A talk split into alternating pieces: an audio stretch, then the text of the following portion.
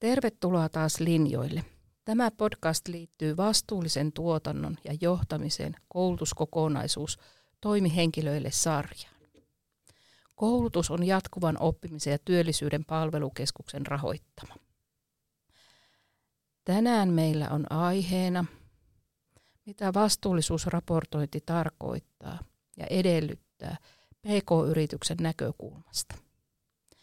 Ja puhuja vieraana meillä on Riikka Rantakari Fitkomista. Tervetuloa Riikka. Kiitos paljon Erika. Ja minä olen tosiaan Erika Svärt Jyväskylän ammattikorkeakoulusta. Riikka, mikä on taustalla tässä vastuullisuusraportoinnissa? No vastuullisuusraportointi, josta tänä päivänä puhutaan paljon myös kestävyysraportointina, mikä viittaa kestävän kehityksen teka, te, tematiikkaan ja tukemiseen, niin se on yritysten ja organisaatioiden tapa seurata ja kehittää omaa kestävään kehitykseen ja vastuullisuuteen liittyvää tekemistään ja viestiä siitä eri sidosryhmille. Ja vastuullisuusraportoinnin juurien voidaan ehkä katsoa olevan tuolla 1990-luvun loppupuolella ympäristöraportoinnissa, jolloin tietyt suomalaisetkin suuryritykset aloitti ympäristöraportoinnin. Esimerkiksi metsäalan yritykset, joilla on huomattavia ympäristövaikutuksia, tekivät ympäristöaiheista raportointia ensimmäisten joukossa. 2000-luvun alkupuolella raportointi laajeni koskemaan myös sosiaalisia ja yhteiskunnallisia aiheita, ja monet julkaisivat yhteiskuntavastuuraportin. Tämä juontaa siihen ajatteluun, että yrityksillä ja organisaatioilla on laajempaa yhteiskunnallista vastuuta kuin, kuin vain sitten tämmöinen taloudellisen voiton maksimointi tai tuoton maksimointi. Kansainvälisesti tunnetuin vastuullisuusraportoinnin viitekehys GRI eli Global Reporting Initiative näki päivänvalon just tällöin 2000-luvun taitteessa.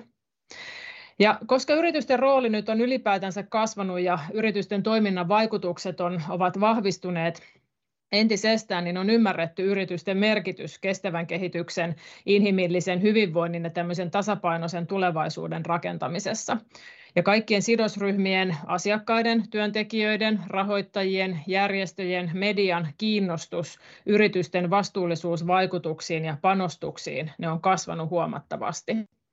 Ja raportoinnissa on myös siirrytty yhä vahvemmin taloudellisen, sosiaalisen, ympäristöllisen ja yhteiskunnallisen tiedon yhteiseen seurantaan, arviointiin ja kertomiseen. Ja tähän pyrkii myös nyt EUn uusi kestävyysraportointidirektiivi, jonka tarkoituksena on rinnastaa kestävyystiedot ja taloudelliset tiedot tasa-arvoisiksi. Eli toisin sanoen kestävyysraportointi nostetaan merkittävyydessään tilinpäätösraportoinnin rinnalle. Tässä on siis tapahtunut ja tapahtumassa hyvin iso muutos tässä raportoinnin saralla. No miksi sitten on tärkeää ymmärtää tästä vastuullisuusraportoinnista ne keskeisimmät asiat myös PK-yrityksessä? Tämä mainitsemani EUn kestävyysraportointidirektiivi eli CSRD, Corporate Sustainability Reporting Directive, astuu asteittain voimaan vuosina 2024-2028. Se koskee ensisijaisesti pörssiyhtiöitä, suuria yhtiöitä, listattuja pk-yhtiöitä, vakuutus- ja luottolaitoksia ja sitten myös EUn ulkopuolisia yhtiöitä, joilla on tytäryhtiö EU:ssa ja tietyt raja-arvot ylittävää toimintaa täällä. Mutta tämä ei tarkoita sitä, etteikö myös pienempien ja muiden pk-yritysten kannattaisi ja pitäisi sitten raportoida vastuullisuusasioista. Ja tarjoan tähän nyt kolme, kolme syytä. Syitä on toki enemmänkin, mutta, mutta nämä, nämä kolme nyt tässä keskeisinä. Ensinnäkin se, että varsinkin suuremmat asiakasyritykset vaativat jo nyt tai tulevat pian vaatimaan koko arvoketjultaan, toimitusketjultaan, kumppaneiltaan tietoja esimerkiksi kasvihuonekaasupäästöistä eli hiilijalanjälkeä, tietoja jätteistä, tietoja työolosuhteista tai työturvallisuudesta. Ja tähän tietojen saatavuuteen, keräämiseen ja arviointiin kannattaa panostaa jo nyt, ettei sitten paniikki iske, kun niitä kysymyksiä alkaa tulla. Ähm, toinen syy on se, että tämmöinen vuosi- tai vastuullisuusraportti toimii semmoisena yrityksen niin sanottuna käsikirjana. Siihen kootaan strategiaan, liiketoimintamalliin, johtamisvastuisiin, toimintatapoihin, tavoitteisiin, toimenpiteisiin ja mittareihin liittyvää tietoa. Se antaa työkalut ja mahdollisuuden kertoa oman toiminnan vaikutuksista ja yrityksen panoksesta kestävän kehityksen tavoitteisiin ja tämmöisen hyvän tulevaisuuden rakentamiseen. Ja vaikka tämä raportointi on aina usein taaksepäin katsovaa, se tarjoaa myös mahdollisuuden peilata tulevaa ja antaa lupauksia. Ja tämä tulevaisuusnäkökulman merkitys korostuu myös tässä EUn kestävyysraportointidirektiivissä. Ja kolmantena syynä ja ehkä, ehkä kaikkein tärkeimpänä, tärkeimpänä tekijänä ää, on se, että raportointi on erinomainen keino ja tapa kehittää ja seurata liiketoimintaa. Se on erittäin hyvä johtamisen työkalu ja toimiva sidosryhmä viestinnän keino. Raportointi ei ole itseisarvo, mutta se on tosiaan yksi keskeinen työkalu johtamisen, kehittämisen ja viestinnän työkalupakissa. No mihin sitten kannattaisi kiinnittää ihan ensimmäisenä huomio, kun lähtee miettimään vastuullisuusraportointia PK-yrityksessä? Mitä sä nostasit sieltä kaikkein tärkeimpänä tai tärkeimpänä tai tärkeimpinä? Joo, No ähm, ensin kannattaa hahmottaa sitä, että mitä se vastuullisuus ja kestävyys omassa toiminnassa voisi tarkoittaa. Eli millaiset asiat on meidän toiminnassa oleellisia ja tärkeitä. Mihin ja kehen oma yritys ja organisaatio vaikuttaa ja miten ja mitkä asiat ja ketkä vaikuttaa yritykseen.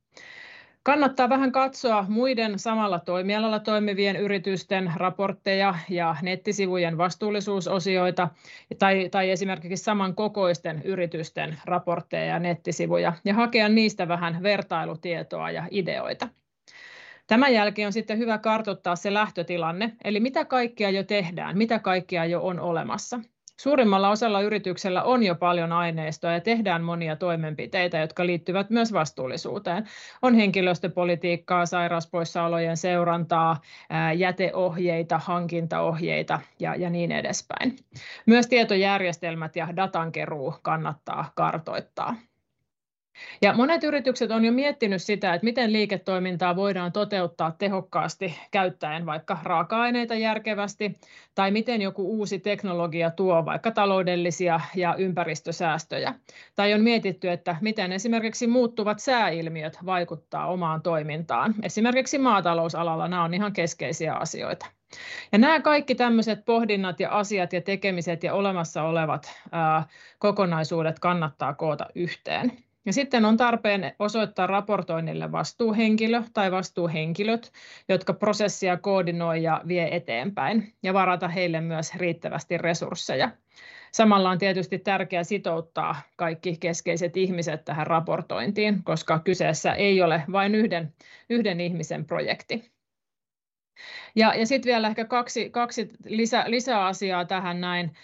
Johdon ja hallituksen kannattaa varautua siihen, että heidän tulee miettiä vastuullisuusnäkökulmia ehkä vähän aiempaa laajemmin, asettaa niitä tavoitteita ja määritellä sitä, että missä yritys haluaa olla tulevaisuudessa.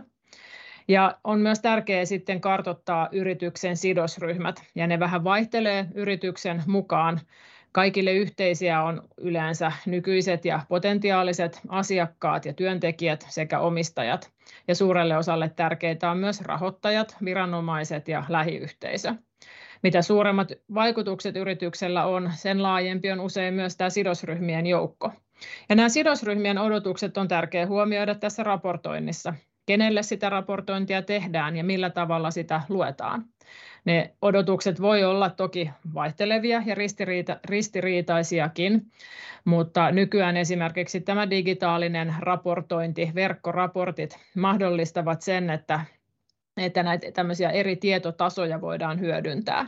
Eli ne, jotka haluaa vaikka lisää, lisää tietoa ja tarkempaa dataa, niin heidät sitten linkkien kautta ohjata tämän informaation äärelle. Mutta ainakin tämmöisiä asioita olisi hyvä, hyvä sitten siinä alkuvaiheessa huomioida. Hyvän listan ja kattauksen teit tuossa äskeisessä, mutta mä vielä rautalangasta, että sellainen yhteenveto, että mikä olisi kaikkein tärkeintä PK-yritykselle, kun aloitetaan tätä vastuullisuusraportointia. No, on tärkeää tehdä oman yrityksen näköistä ja omia sidosryhmiä palvelevaa raportointia ja hyödyntää sitä raportointiprosessia liiketoiminnan seurannassa ja kehittämisessä ja johtamisen ja viestinnän työkaluna.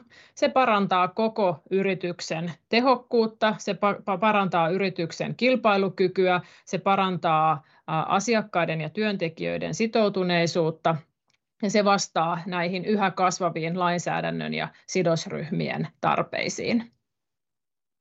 Kiitos Riikka mielenkiintoisesta keskustelusta.